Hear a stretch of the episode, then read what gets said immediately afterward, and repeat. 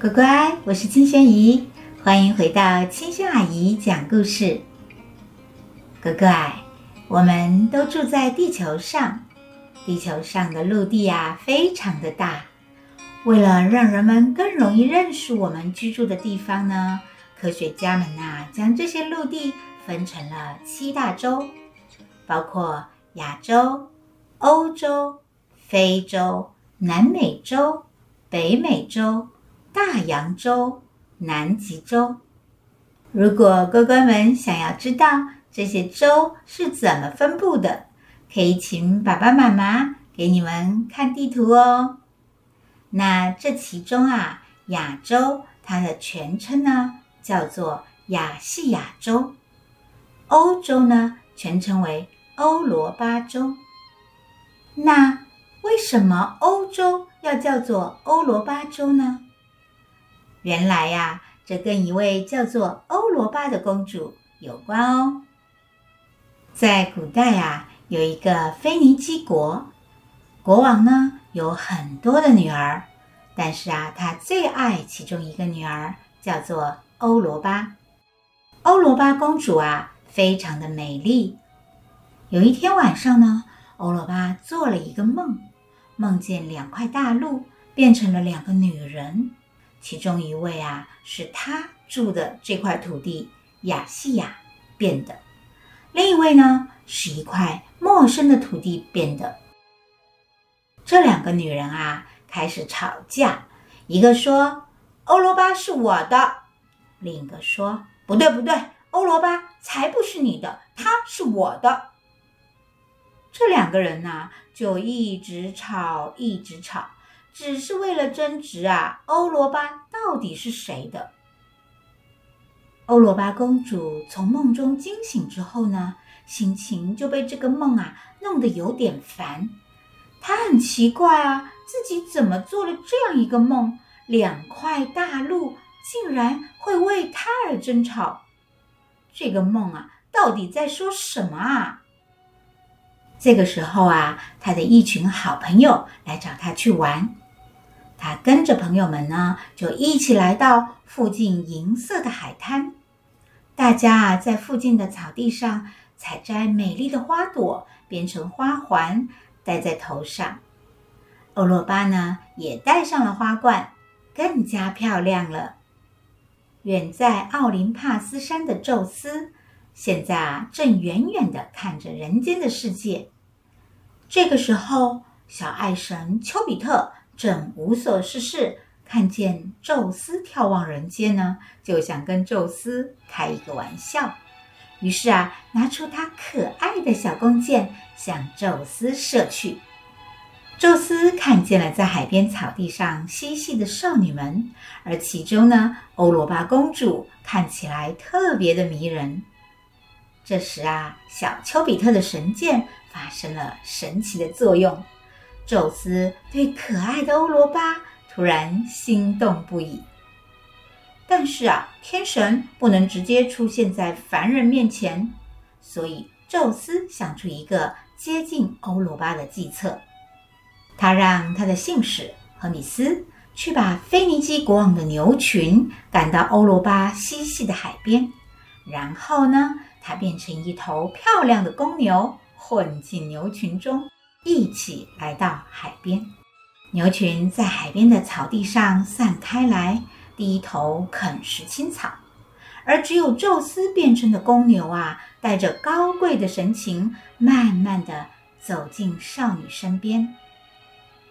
欧罗巴与他的朋友们对这头毛皮光亮、温柔驯服的公牛感到非常的惊奇。他们对公牛散发出来的高贵气息啊，忍不住啊，一直称赞。公牛靠近欧罗巴，用头轻轻地靠着少女，温柔地舔着欧罗巴的脚，这让欧罗巴觉得非常的惊喜。他也用手轻轻地抚摸公牛散发光泽的皮毛。公牛低垂着头，温顺地在欧罗巴身边。跪了下来，欧罗巴很开心。这只与众不同的美丽公牛这么温柔可爱，他把头上的花冠呢取下来，套在牛角上，并且趴伏在牛背上，感觉到非常的温暖。而公牛呢，则慢慢的抬起身体，欧罗巴就骑在了牛背上。其他的少女看到欧罗巴骑在牛身上啊，大家都有点害怕。他们向欧罗巴喊着说：“快下来，欧罗巴，快下来，你会摔下来的。”可是啊，欧罗巴还来不及下来，这头神奇的公牛开始像飞马一样快速飞奔起来。它跑得太快了，欧罗巴的脑袋都懵掉了。等到他清醒过来的时候，牛已经在大海上飞奔了。欧罗巴害怕地抓住牛角，海风在耳边呼呼地吹着。他回头想要看看他的同伴们，但是已经完全看不见海岸线了。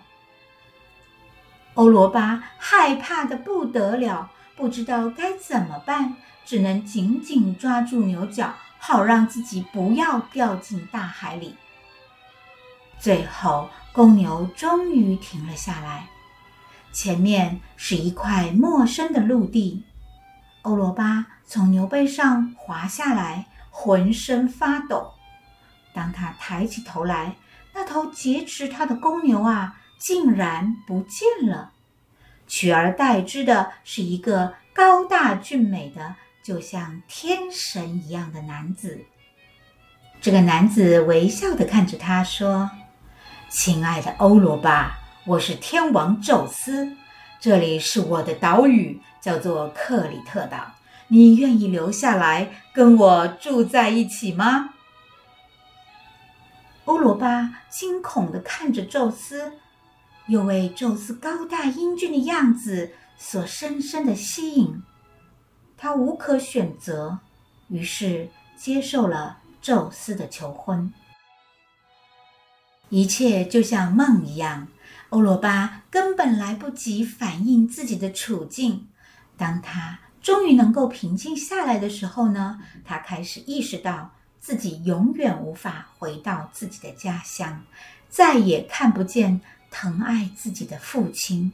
他忍不住哭了起来。突然，他听到身后有人说话。欧罗巴回过头来，他看见了爱神阿弗罗代提，旁边还站着小可爱丘比特。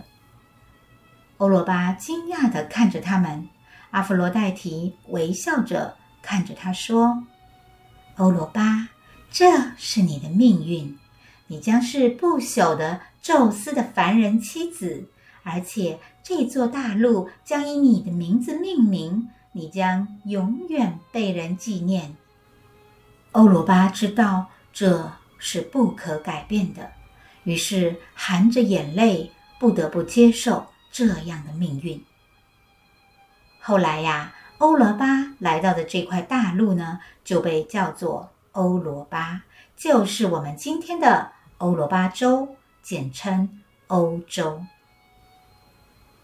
当公牛劫持欧罗巴公主飞奔而去，腓尼基国王得知这件事件后，又生气又难过。他最爱的女儿竟然在他的国土上莫名其妙的失踪了。于是他让欧罗巴的哥哥们出去寻找妹妹，让他们无论如何都要找到欧罗巴。如果找不到，他们也都不要回家了。那哥哥们找到了欧罗巴吗？